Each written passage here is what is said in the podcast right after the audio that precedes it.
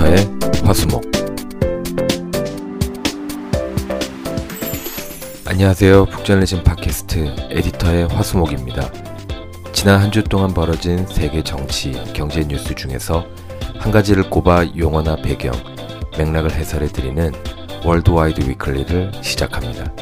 저는 북저널리즘 대표 이연대입니다. 오늘 방송에서는 IS와 중동은 왜? 라는 제목으로 IS가 어떤 단체인지, 중동 분쟁의 근본적인 원인은 무엇인지 해설해 드리도록 하겠습니다. 지난달 말부터 이슬람 극단주의 무장단체 이슬람 국가, 영어로는 Islamic State, 줄여서 IS라는 단어가 뉴스에 자주 등장했습니다. 먼저 지난 10월 27일 도널드 트럼프 미국 대통령이 IS의 수장 아부 바크르 알 바그다디가 시리아 북부의 은신처에서 미군 특수부대의 공습을 받아 사망했다고 발표했습니다. 지난주에는 터키 대통령이 알 바그다디의 누나와 부인, 딸을 생포했다고 밝혔습니다. 한동안 잠잠해 보이던 IS가 다시 뉴스의 중심에 섰는데요. 이슬람 극단주의 무장단체들이 벌이는 테러들이 세계 곳곳에서 자주 일어나다 보니 IS가 어떤 단체인지, 오사마 빈 라덴이 이끌던 알카에다와는 어떤 관계인지 궁금해 하시는 분들이 많습니다. 먼저 알카에다는 2001년 미국 뉴욕의 세계 무역센터를 공격한 9.11 테러를 주도한 무장단체인데요. IS는 알카에다의 이라크 내 하부 조직으로 시작한 단체입니다.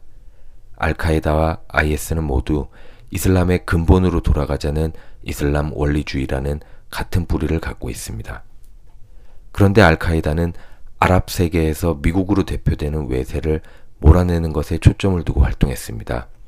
9.11 테러 역시 서방 세계와의 전쟁 개념이었습니다. 반면 IS는 미국이라는 외부의 적과 싸우기보다는 이슬람 제국 건설에 초점을 두고 중동 지역에서 영토를 확보하는 데 집중했는데요. 세력이 가장 컸던 2015년에는 중동에서 영국만한 크기의 땅덩이를 차지하기도 했습니다. 알카에다와 달리 IS는 영토에 집중했습니다. 그러다 보니 그 지역의 다른 이슬람 세력들과도 충돌이 잦았습니다. 또 이슬람 교리를 지나치게 엄격하게 해석해서 알카에다에 비해 잔혹하다는 평도 많았습니다. 두 조직은 이런 차이로 인해 갈등을 겪기도 했는데요.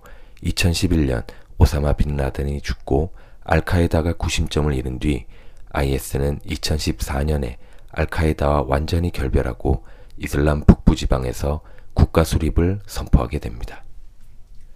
여기까지 정리하자면 IS는 오사마 빈 라덴이 이끌던 무장단체 알카에다의 하부 조직으로 시작해서 알카에다와 결별한 뒤 중동 지역에서 영토를 확장하며 영향력을 키워왔는데요.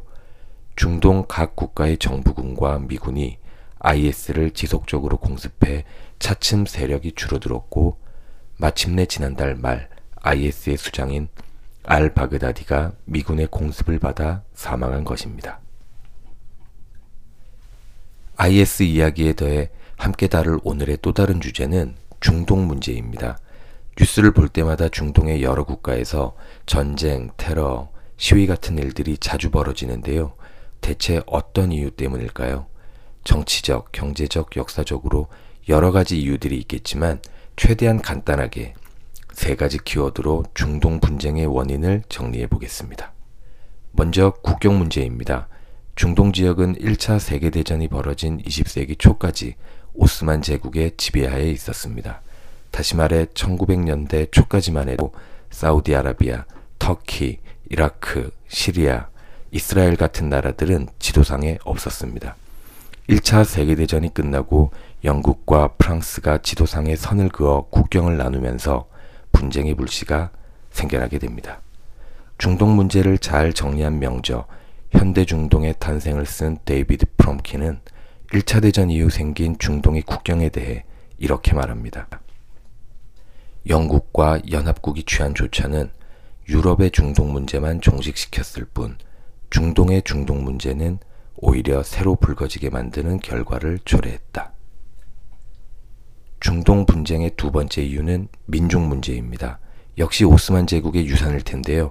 오스만 제국은 제국의 특성상 다양한 민족의 언어, 종교, 관습, 재판권을 보호했습니다. 그래서 여러 민족의 정체성이 온전히 남아있게 됐는데요. 그러다 1차 세계대전 이후 국경이 생기면서 그들이 모여 살던 지역이 분단된 겁니다. 쿠르드, 쿠르드족이 대표적인 예입니다. 이란, 이라크, 터키, 시리아 등지에 흩어져 살면서 각 지역에서 독립 움직임을 보이기 때문에 그 나라 정부의 탄압을 받고 있습니다. 마지막으로 종교 문제가 있습니다. 아시다시피 중동 지역의 대표적인 종교는 이슬람교입니다. 이슬람교는 크게 두 종파로 나뉘는데요. 수니파 그리고 시아파입니다. 수니파와 시아파는 같은 이슬람교지만 여러 가지 역사적 이유로 서로에게 반감을 갖고 있습니다. 먼저 수니파는 이슬람 전체의 90%를 차지하는 다수파입니다. 사우디아라비아가 수니파의 맹주 국가입니다. 수니파는 코란과 마호메트의 언행에 중점을 두고 있는데요.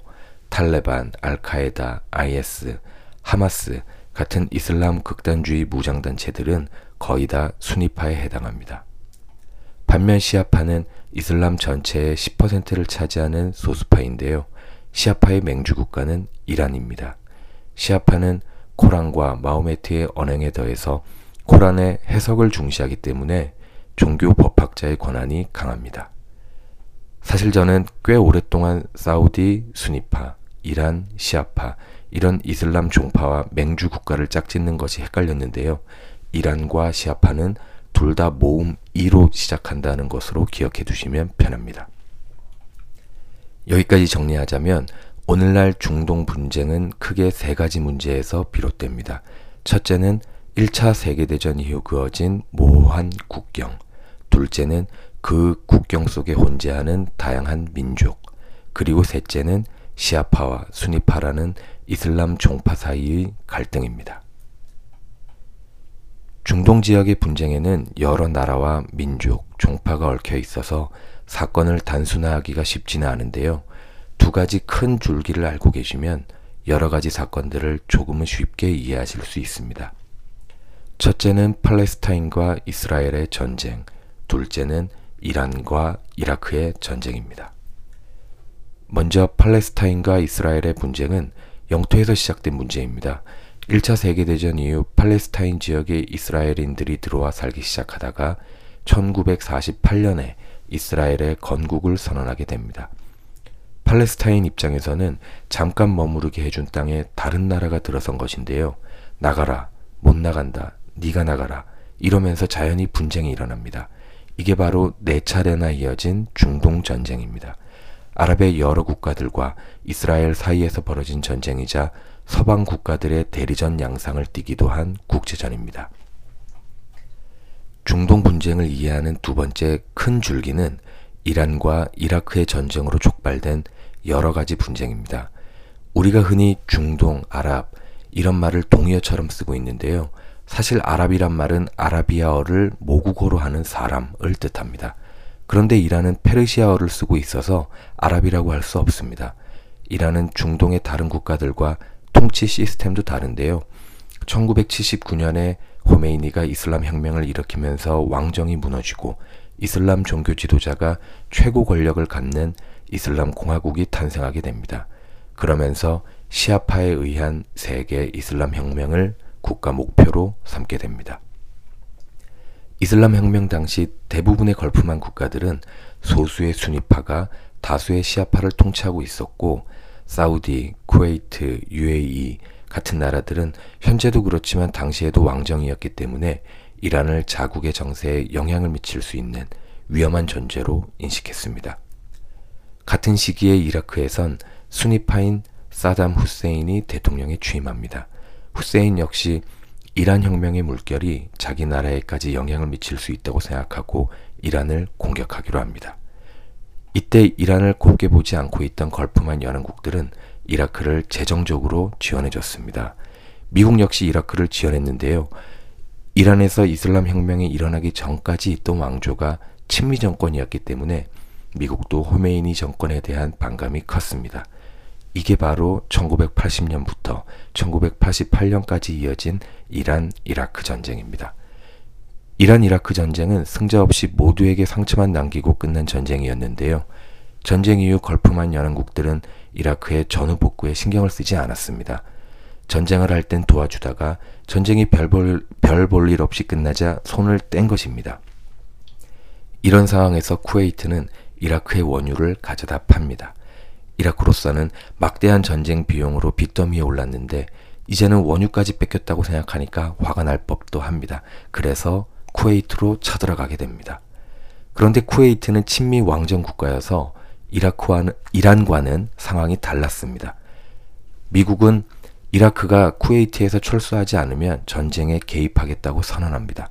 미국은 이란 이라크 전쟁에서 이라크를 지원하긴 했는데요. 당시에 이라크가 좋아서라기보다 이란이 싫어서 이라크를 지원한 것이었습니다.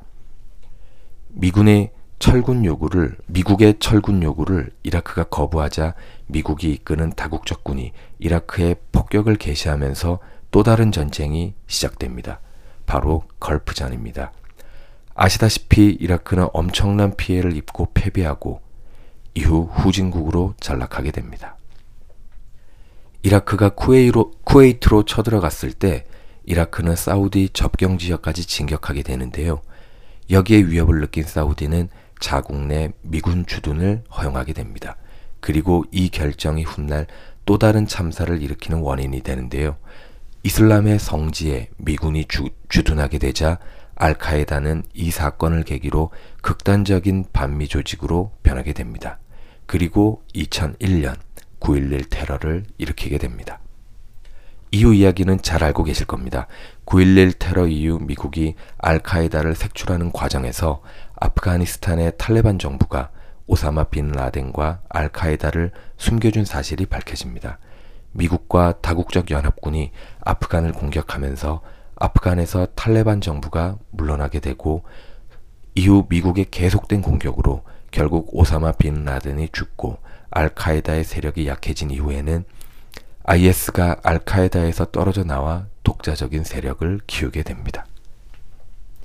자, 여기까지 설명드린 중동 분쟁을 간단히 다시 정리하자면 중동 분쟁의 핵심적인 원인은 국경, 민족, 종교의 문제이고 이런 여러 가지 요소들이 뒤섞인 가운데 석유를 둘러싼 세계 주요국들의 이해관계까지 더해지면서 지역 분쟁이 여러 국가들의 대리전 양상을 띠게 되고 본래 사이가 좋지 않았다가도 적의 적은 친구가 되기도 하는 이중삼중의 복잡한 구조를 띠게 된 것입니다. 오늘 IS와 중동은 왜를 주제로 한 방송은 여기까지입니다. 북저널리즘이 발행하는 세계 정치, 경제 브리핑 중 한 가지 주제를 정해 뉴스를 해설해 드리는 코너인데요. 그럼 다음 방송에서 다시 뵙겠습니다. 여러분, 감사합니다.